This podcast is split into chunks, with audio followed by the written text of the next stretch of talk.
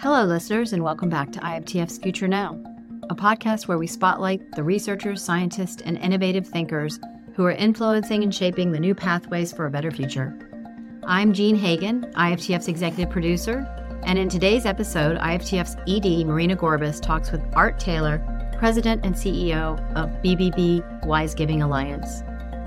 Art has decades of experience in nonprofit development and philanthropic sectors as a respected expert on trust, accountability, transparency, and good governance practices, Art shares how to instill confidence and trust in charitable giving. As an IFTF Foresight Essentials alum, Art is a champion of the importance of future readiness for the civic sector, and his work has led him to join IFTF's board of directors. In this conversation, Art and Marina explore how nonprofits can move from a mindset of scarcity to one of resilience, inspiration, and purpose by integrating strategic foresight.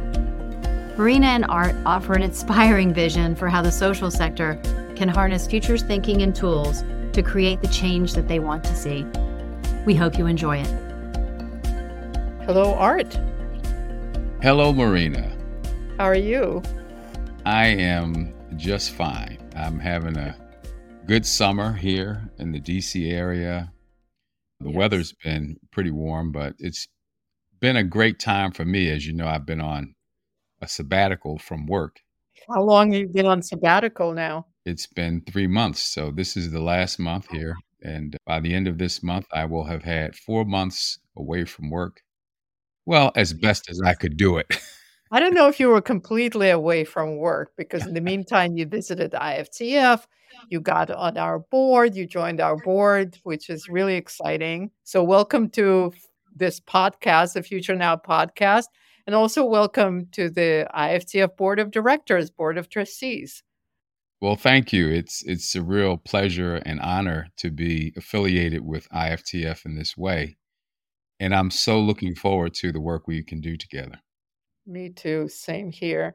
So maybe let's start with introducing you to IFTF community and to the world. You're CEO, president and CEO of Wise Giving Alliance, give.org. So maybe let's start with that.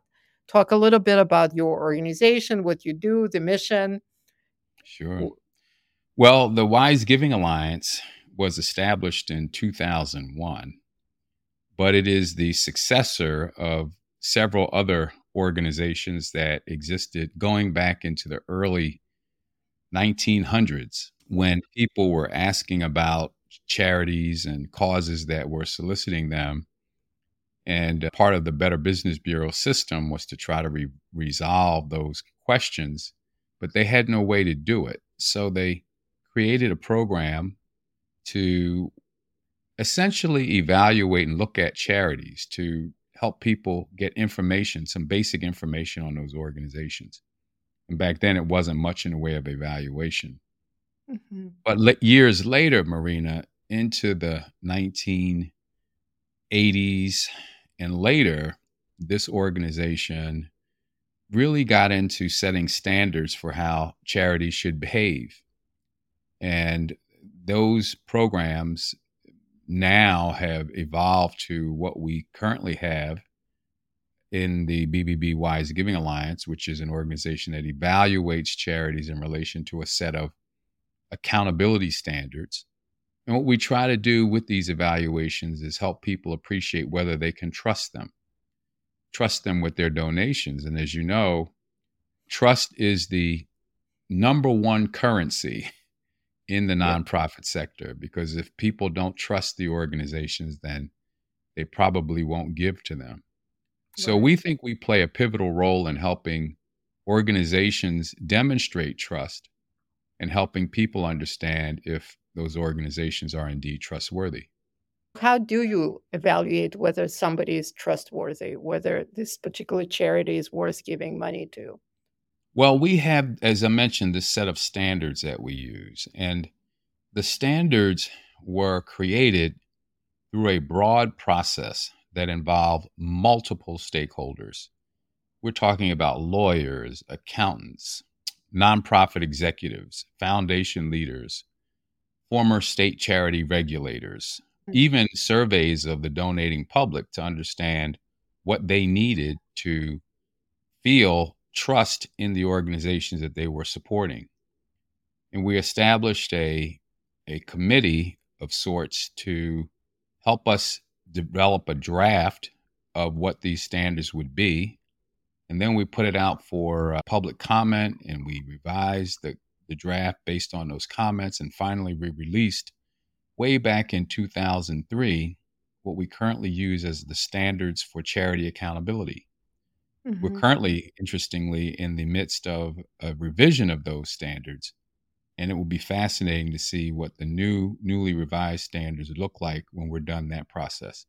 But it's right. a very deliberative process because we want to make sure that all of the stakeholders who care about charities and supporting them and actually doing the work are somehow involved in a meaningful way.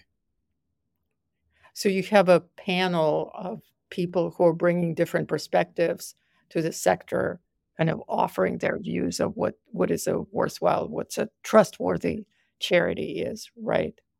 Yes. And as it turns out, there are a few broad areas that the standards cover. Mm-hmm. Things like how well is the board managed and established?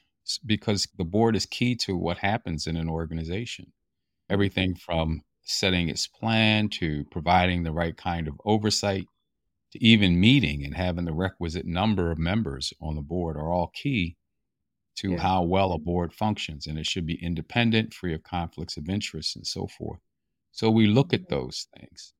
Also, mm-hmm. most people are interested in how well an organization's managing its finances and reporting its finances and making sure that they're using the funds for the purposes for which they were intended. We also look at fundraising practices to make sure organizations are fairly soliciting people and giving out accurate and truthful information to go along with those appeals. And then we want to make sure organizations are assessing their performance to, to make sure that they are moving in the direction of their mission.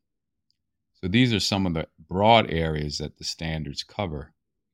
I must say that organizations tell us a, it's a pretty rigorous process that they have to go through, but it's also one that they appreciate having gone through because it generally helps them improve their operations in some way.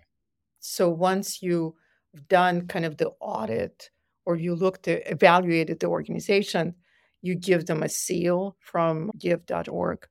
Well, they can get a seal, but what they first get is an accreditation. They become an accredited charity with us. And if they want the seal, and, and some do and some don't, they can apply to us to license our logo. Uh-huh. And they uh-huh. can use that in their appeals on their website and other places to let people know that they are accredited by us. And that process just involves an application and proof of, well, we know that they met the standards and evidence that they do meet our standards, and then they can use the seal. And you've been with the organizations since 2001. And a lot of these changes, is that something you've implemented? Right. The charity seal, the expansion of the number of organizations we evaluate. We also launched several other programs some that work really well and some that are still on the emerging list of things to to grow into.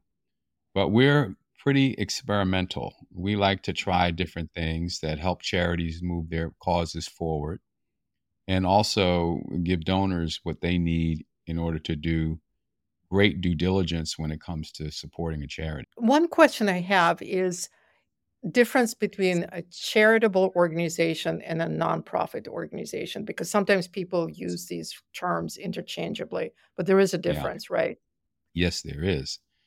So there there are what are known as tax exempt organizations and also public charities and private charities. So in the case of a private foundation for instance this would be an organization that doesn't pay taxes but doesn't get public support.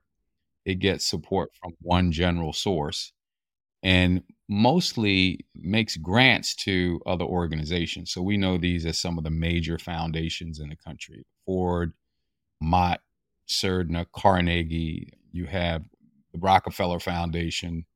Out west in your way, you have the Hewlett Foundation and many others. And then there are just public charities. These are organizations that are generally soliciting the public, and they get a broad base of support from uh, the donating public to support the work that they're doing. Both of them are nonprofits. Now, there are other types of nonprofits as well, but when people give them money, they are not entitled to any type of tax deduction. These are other types of associations and organizations that are what we call C4 organizations. They are advocacy organizations. And the people who give to them don't get a tax deduction, although the organizations themselves do not have to pay taxes. So you can be a nonprofit, but not be an organization that can offer donors a charitable deduction. And that's mm-hmm. all laid out in our internal revenue code for anyone who wants to take time to to dig in and see it. No, we'll outsource it to people like you, organizations like yours. Right. right. That's great. I have a lot more questions about that, but let's kind of connect this conversation to also the futures and the Institute for the Future. And I know you've become a big fan of Futures work and foresight, and that's partially why we brought you on board because you've been such an enthusiastic supporter and user of some of the IFTF processes and techniques. So, give us a little bit of background. Like, how did you come to the Institute? How did you get to know? How did you get into futures and foresight work? Well, it's a pretty funny story, I would say. And it's mm-hmm. also one of those things that you just feel the love of serendipity. I love serendipity. Yes. yeah, serendipity is just wonderful. So, boy, it, it, must have been about 10 years ago, Marina. Uh, and I'm not quite sure the year, but um, it's somewhere around a decade ago that I was thinking about our organization and feeling that while we were doing well, the world was changing really fast around us, faster than it had been my previous 10 years with the organization. Many more players in the space, a lot of things going on in the environment that made no sense to me at the time. And there was a lot of discomfort I had about that. And I did not really know how to address that discomfort. I kind of felt that if we just keep doing what we are, we could be and they were using this term at the time, which I don't think we use a whole lot anymore, disrupted. right. And Favorite so, Silicon Valley word. right. So yes. I, I, I didn't know what to do. And at the time, Marina, I was, as I do, volunteer with a lot of different things, but I was the senior warden at our small Episcopal church in Clinton, Maryland, where I live. And every year, the Episcopal Diocese of Washington has its annual convention at the Washington Cathedral. And so I have to go to represent our church to the convention. And I'm sitting there, and one of the presentations is by this guy named Bob Johansen. Oh, I think I know him. I think you do. And he's from this place called the Institute for the Future. and so I'm sitting there thinking, this ought to be interesting. Let me just hear what Bob has to say. So he gives this presentation about a map that he and some of you all at the Institute created map of the Episcopalian Church, a 10 year map. Futures so map. Yeah. A futures map. It's to give us some idea of where things might lead over the next 10 years. And I was just fascinated by this, this talk that he uh-huh. gave us. And at the end of it, he said, So let me just sum this up. The good news is that the Episcopalian Church has a tradition of giving. And all of the signals we're seeing tell us that those who give without thinking about what they get in return will indeed get a lot in return because that's the nature of the world right now. But he also said, Here's your challenge. And he put this picture of a girl on a screen who had just achieved the next level of her video game. And if you could ever see a young person's face, she she was euphoric almost having achieved this next level. And Bob looks soberly out into this audience and he says, This is your problem. You have to compete with that on Sunday. Right. And the bells just went off in my head because many of us in our congregations are seeing a dramatic decline in Sunday attendance. Right. And it's really hard to get younger people to attend. And they are indeed looking to be entertained. And so we recognize that we do have this major challenge. And I can tell you it's how it's played out even now. The the the bishop who runs the entire Episcopalian church across the United States has said that during his tenure, he wanted to cover two things, Bishop Curry. One, he wanted to have us reconcile our history with racism. And two, he wanted us to be more evangelical hmm. because mm. our church had a tradition of just expecting that people would just come to us. And the bottom line is they aren't coming to us anymore. And so he was really adamant that we would find a way to be more evangelical that aligned with our traditions and our culture. So, just to give you some idea, that did come out to be one of the tenets of our work together. So, after this presentation, I'm like, I got to get to know this guy, Bob Johansen. So I, I stormed the stage after he's done and I introduce myself and I'm, you know, sort of harried. I'm so excited that I finally met someone who's a real futurist who really thinks about these things. And I said to him, Is there any way that I could learn more about how you do your work? Is there anything out there that we could take advantage of? And he said, Unfortunately, no. He was very kind, as Bob always is. He says, But, you know, let's just stay in touch. And you know, we mostly work with large corporations and, you know, larger organizations to do these projects that help them see what their future possibilities might be. So, you know, I was a little sad about that, but mm-hmm. I did kind of keep in touch. And some years later, about three or four years later, I can't remember, I'm so bad with time. I reached out to the Institute and spoke to one of the staff there. And I said, you know, I met this guy and I'm just curious if there are any programs that you guys have at this point.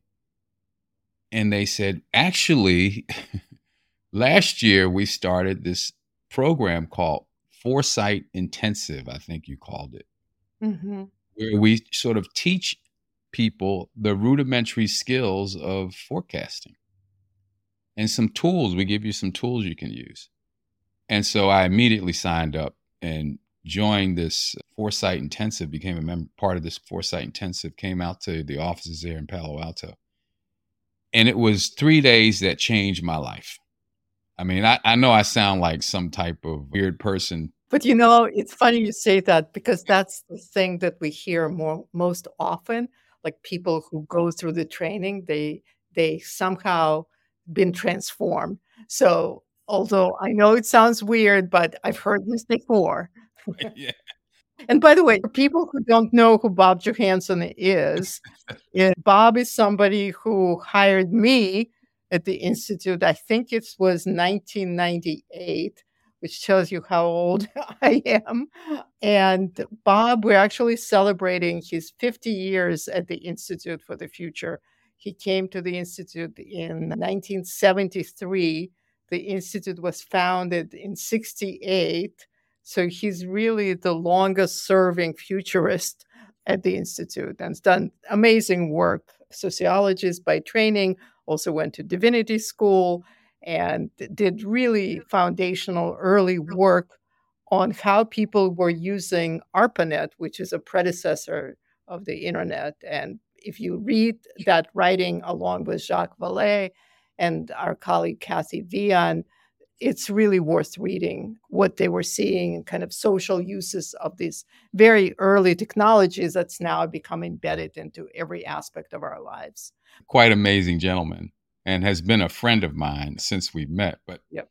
just to get back to how it's changed my life. So I, I leave the Institute and you know, one of the things you all say during the training is that insights are things that you cannot unsee.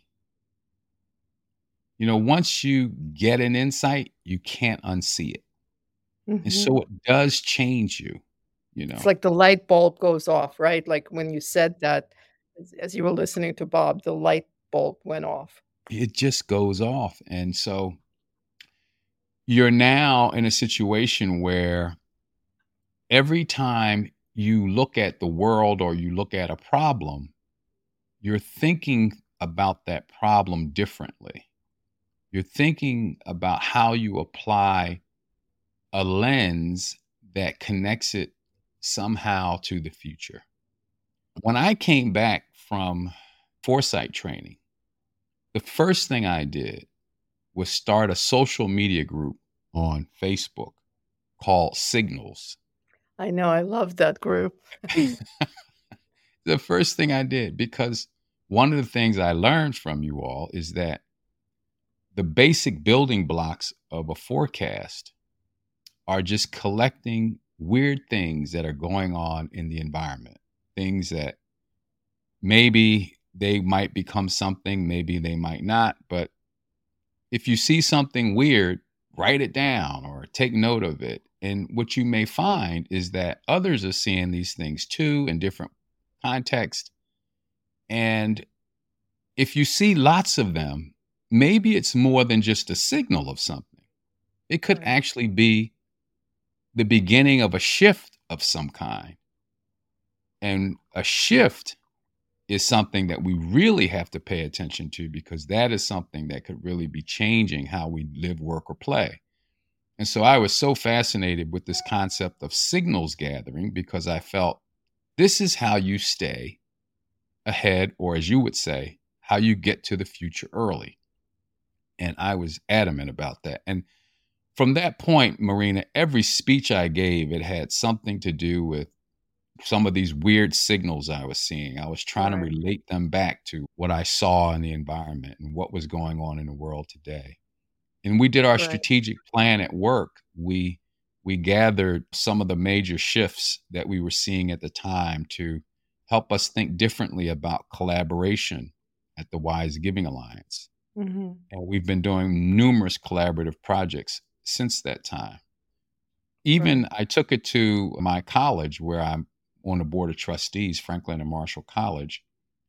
I attended one of the major events you have are 10 year forecast retreats.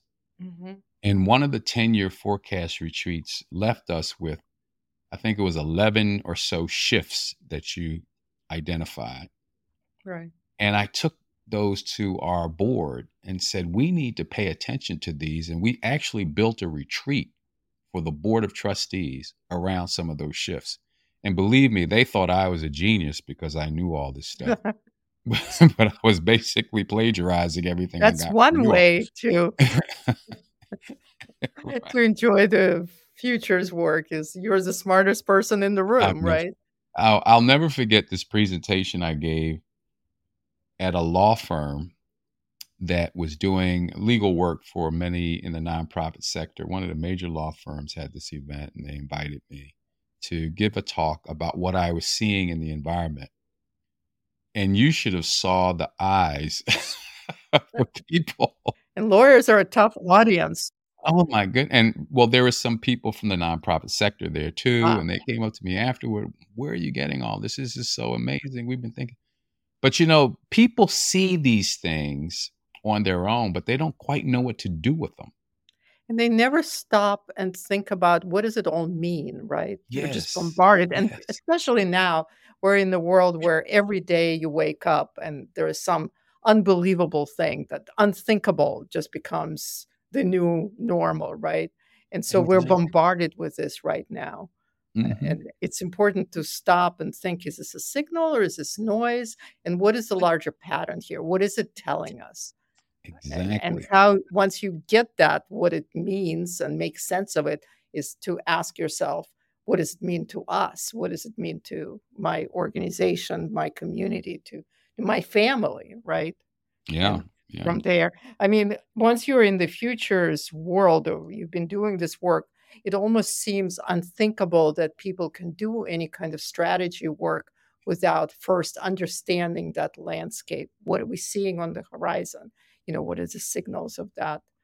So true because, you know, in our sector, strategic planning is quite common, but we Right. I wanted to ask you about that. yeah. And let, let's go there. And you said Okay. something interesting, which is that, you know, for a long time, and since 1968, obviously 55 years, lots of things have changed in terms of some of the methodologies, some of the tools, but also, you know, who's using this work. The early work and the origin of the Institute is really the US government. And a lot Mhm. of that work was done it was classified it was by the department of defense kind of fear of nuclear war and new social upheavals and things like that so there was government work and then it moved into corporate world you know when i came to the institute we had corporate membership programs we still do it's not just corporate but most of the organizations that are members were corporate and so they very much adopted this practice, whether it's scenario planning or trend analysis, but it became part of just normal processes within the corporate world. But it's new to the civic sector. It's it's really not as much known or used in nonprofit sectors, in the philanthropy sector. What are you seeing there and why that is? Well, I can tell you why I think it is. It's primarily because organizations are always operating out of scarcity. You know, they're Mm, they're feeling like we don't have enough money to even get through the year, no matter how large the organization is. Even large organizations generally have to raise their budgets every single year from scratch, you know. And so they're very careful about making sure that what needs to get done this year gets done. And their strategic planning focuses on what's going on today. right. And so, but we're in an environment now where that doesn't really help because, again, you could probably tell us whether things are actually moving more rapidly today than than they have been ever before. It kind of feels like it. Uh, the digital age has certainly given us the ability to gather more information and maybe uh, attempt more things as a result. Yeah. And so there's a lot more, a lot more opportunity that we want to take advantage of, some of which we really ought to try to take advantage of. But where are the resources to do it? And how do we make decisions about which opportunities we take and which ones we don't? These organizations are so careful about how they spend their money that they want to get it right. And if there is a thing that seems to be valuable, not today, but maybe some years down the road, they have to learn about what that thing is and then figure out where are the resources going to come from in order to do it. And this Mhm. is why I think futures, building futures into, into strategic planning is so critical. We don't have the money to do the thing that's coming 10 years from now if we don't begin to plan for it today. So we have to begin thinking future out. If there's something that is going to likely happen or could potentially happen, we have to begin putting resources toward that now so that we'll be ready when this change actually occurs. I always believe, Marina, that change is a crisis only if you're not prepared for it. If you're prepared for it, it's not a crisis. It's a good thing. You can take advantage of more opportunities.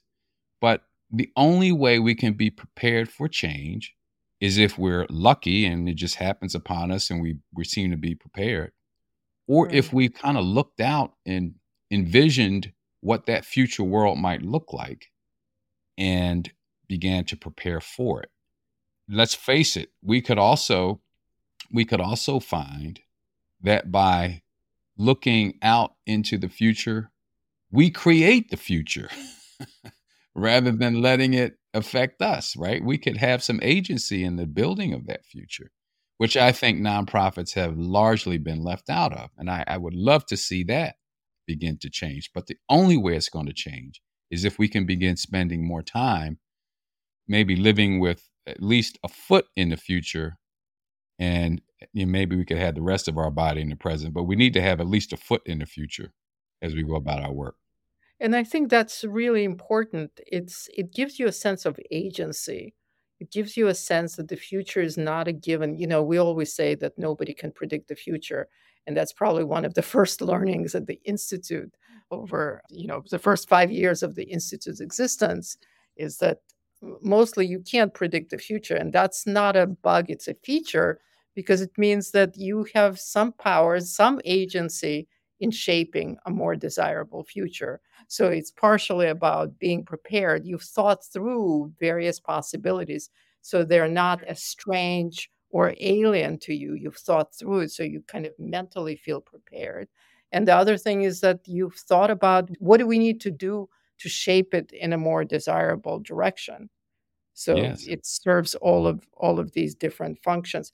Do you see kind of a shift now? Do you see more interest? Do you see organizations that you work with feeling that they are more open to integrating foresight into their strategy, into their vision, into their actions?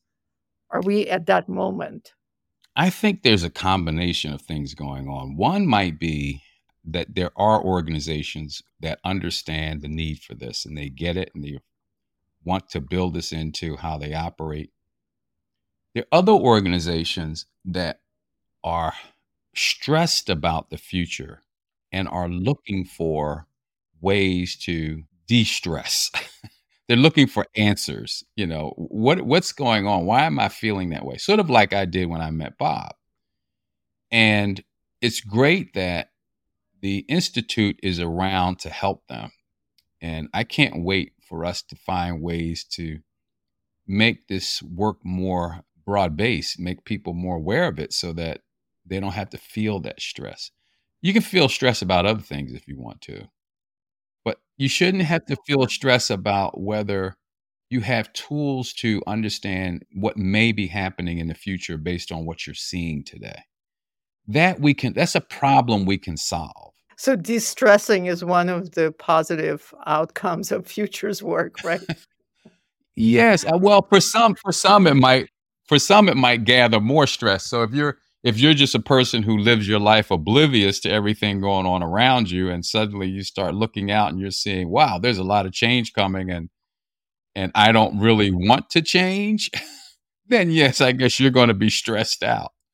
But I do think that yeah, most leaders that I know are wanting their organizations to succeed.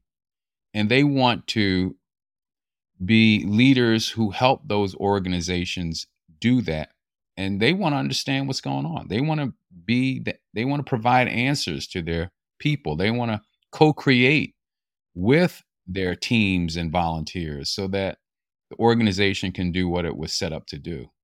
I even tell people, Marina, if you're if you're looking to support an organization, it seems to me the question that you should be asking isn't necessarily what has the organization done over the last 10 years, although that is somewhat important. But more important is what's your vision for what you're going to be doing over the next 10 years? And how can we help with that? Because we all sense that there are interesting and somewhat scary challenges on the horizon. And organizations that are operating today are going to have to change in ways that prepare them to address those challenges, no matter what field you're in in the nonprofit sector. So, what you're doing today is not likely to be enough 10 years from now. What are you going to do about it? That's the question. What are you going to do about it?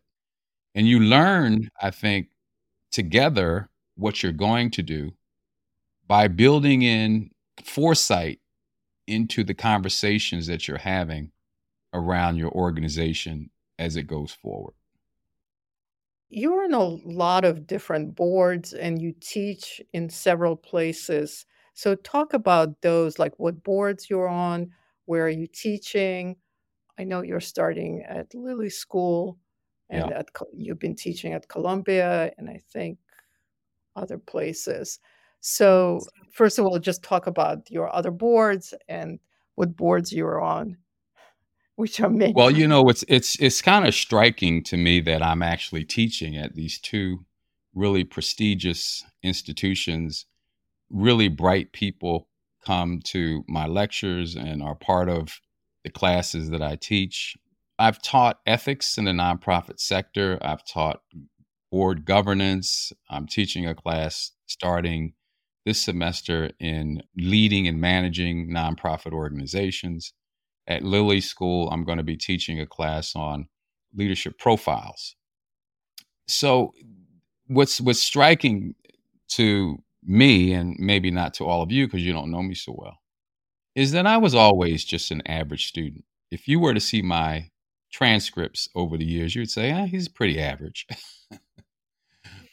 but I guess I've learned I think I'm a pretty good teacher, even though I was only an average student. And I think the reason for that is that I've learned what it takes to help people understand what they need to know. You know, and and what one of the things they need to know is what we're talking about. No matter what you're doing eh, as a manager, you have to build foresight into it. If you're a leader, you have to build foresight into it as a board member, you have to know something about foresight. You have to be asking questions about the future. And so now to go to some of the boards, I'll just say that there's been a lot of flux going on in a number of the organizations whose boards I serve on. They have a great year fundraising, and then next year the funds aren't there they have great talent and then the talent isn't so great.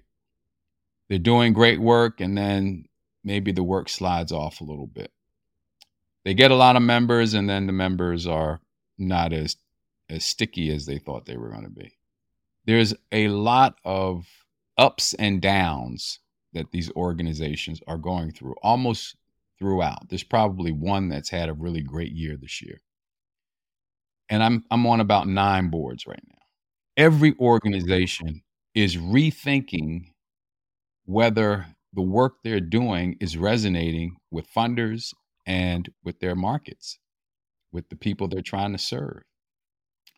And every organization, by the way, is also looking at their work through lenses of race, lenses of equity, both financial equity and and racial equity and gender equity and all of the equities that we need.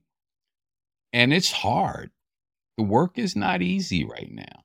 You know serving on a board used to be far more symbolic or honorary.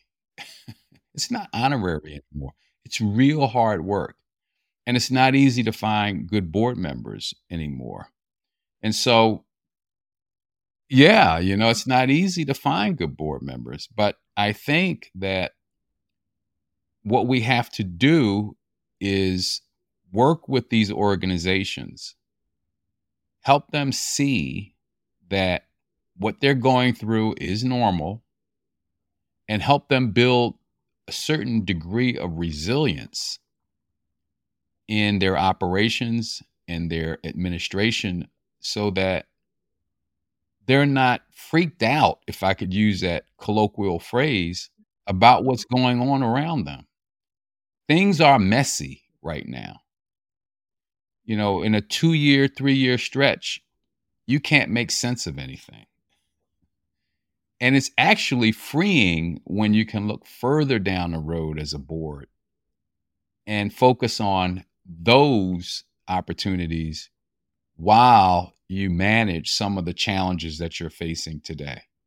I mean, you could very easily look at the challenge you're facing right now and say, I'm out. I don't have this, I don't have the stomach for this. This is harder than I thought. But if you look out at the possibilities, if you imagine that one day you're going to come out of this and you're going to come out of it stronger because you've re envisioned what the work is that the organization does and how it can do it, how it can be funded, then the work gets to be exciting. And you start to feel like you have the ability to create change in the world or in your community or what at whatever level you're working on. So yeah. that gives for those of us who are going through those difficult times as board members or as staff even in some organizations you have to give yourself room to lift your head above the trees and look farther out. And believe me, what you're looking down at is is not as scary as you think it is. You're just buried in the trees right now. You got to get out of the trees, but believe me, once you do, there's opportunity and you can find it by paying attention to what's coming. That's my message. There's been so much criticism of this that the board and how executives are evaluated is basically their stock price and return on investments, right? And the primary role of the corporate board is to maintain the profitability and return to investors, right? Which is not something that's applicable to the nonprofit sector. Like, obviously, they have to be resilient and profitable just to survive but there is not that kind of pressure, right? So it would seem to me that the role of nonprofit boards is specifically that to look longer term, to understand the landscape and to focus on the long term rather than immediate sort of crisis and solving crisis. And i understand that you have to solve immediate crisis. You have you have to sort of operate at two levels right? You can't survive if you don't deal with a crisis. But at the same time, if you don't think longer term and if you don't pay attention, you're going to be in the crisis forever. Every day, you're going to be in a crisis mode. Yes. And you can never break out of a crisis just battling the crisis alone. You have to have a vision for what you want to do as you come out of the crisis because that's mm-hmm. inspiring to people. And if you don't inspire people about the future, then I think you're missing out on opportunities to get others to join you. Because in the end, Marina, you know, if you you can take any nonprofit and if they're honest, they'll all say we could have done more. We didn't quite do everything we wanted to do. Our mission still isn't resolved. All of them can say that. Well, what people want to hear and what's inspiring to them is your mission, is your vision, is the ideas that you have for going after it and achieving it. You know, people will listen to you talk about the struggles that you're going through. What they want to hear about is how are you going to get past it? So many organizations have been around hundreds of years. Think of all of the health charities. They've been around hundreds of years, and we still have those diseases, and people still support them because they give us hope that one day we're going to solve those problems. Well, the hope doesn't come from what you did 50 years ago, the hope comes from what you're proposing and how you're connecting with the opportunities that lay ahead in the future. Yeah, you probably know that we use this term urgent optimism. Mm-hmm. Our colleague Jane McGonigal introduced. And it's really about when a lot of people think about the future, and particularly now with AI and ChatGPT, there are all these really scary visions of the future. You know, everybody's job will disappear. We're all going to be replaced. There's going to be tons of misinformation, disinformation, and all of that. So you see all these very dire visions of the future. You don't see a lot of positive visions of the future. And one thing that you're saying, and we believe in, is this idea that actually the process of thinking about the future and the process of foresight should give you a sense of this urgent optimist. Yes, there are all these potential things, and that's the urgency, but you could create something a lot better. You can move it in some direction, but there is urgency in that. If you don't act, it's not going to happen. That's right. And I frankly would say if we're not going to fight for a better future, why are we here? I think our job as human beings is to spend some of our life positioning the world and our societies so that future generations are better off than we currently are. That's our work. That gives us purpose. And I think that humans function better when we have purpose. When we don't have purpose, I think we kind of languish. I know I do. I need purpose in my life. Maybe one of the reasons I'm on so many boards is they all give me some purpose for existing. You know, it's not just to accumulate money. Although I, don't don't get me wrong, I love money, Marina. But the purpose is what you get up in the morning for, right? I mean, it's it's the thing that drives you to to what you want to do with your life.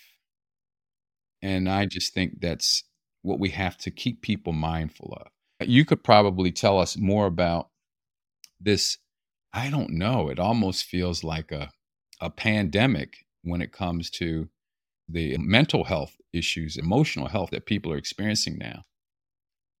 And I wonder how much of that is a function of people not having or feeling purpose in their life.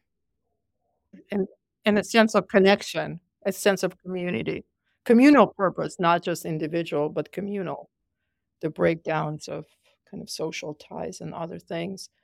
But let me ask you this what do you hope to do as a board member at IFTF? What, what do you see? What's your vision for the Institute? Or are you more mostly just in that learning period? You're just finding out? You're uh, like, what, what's your hope? Well, of course, I'm going to learn, but my hope really is that every nonprofit organization has that moment of euphoria that I had when I discovered that I don't have to be a victim of the future. I can be a part of it, that I can help shape it.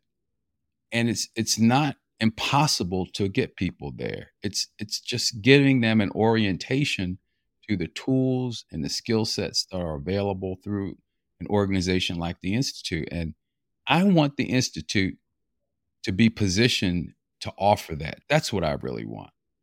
I want to see the Institute thrive in a way that every organization has the tools and is able to use those tools to feel better about their possibilities of operating and helping their cause grow and thrive in the future. That's what I want. And that's exactly why we brought you on board. we are, you know, our mission is to make futures tools and methodologies massively public, literally infect organizations, communities, people with that notion of systematically and hopefully thinking about the future and creating actions to to build that better world that you talk about. Absolutely. And I, I, just think that no nonprofit should operate without that. You're, you're at a huge disadvantage if you haven't begun to take advantage of these tools. you really need to learn more about. Every time I talk to somebody about the foresight intensive, they're like, "Oh, where do I sign up for that?" And how do I get involved in it? So we just got to get the word out. We just got to get the word out. And you know, when I left the first foresight intensive, I had a bunch of my uh, nieces and nephews and my my own kids over, and I I, I told them I got to take you all through this. You all have to become futurists. And so I sat them down and I started taking them through these tools. And so now they all have, you know, the rudiments of it at least. And they're like, Dad, did you see this happening? Oh, no, I didn't. and so they're now, they're all now there too. It's not impossible to do. And it's fun. I'll say the other thing it's fun.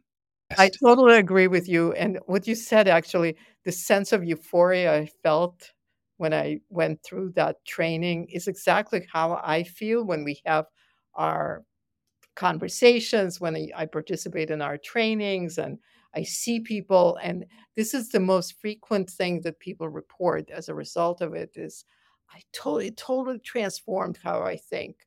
You know, I, I can't unthink it. I can't think in the same way and it's incredibly gratifying and it is fun. It's absolutely is fun. Thank you so much. You made it so clear why you're such a perfect board member and i can't wait to work with you more and thank you for joining the board. So appreciate having you.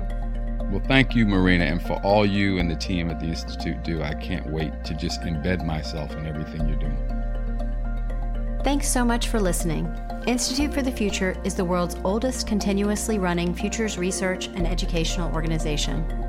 At IFTF, we believe people can harness the power of imagination to awaken a sense of agency in their own futures and drive change in themselves and their organizations. Be sure to subscribe to the Future Now podcast and find out more about IFTF by visiting IFTF.org. Until next time.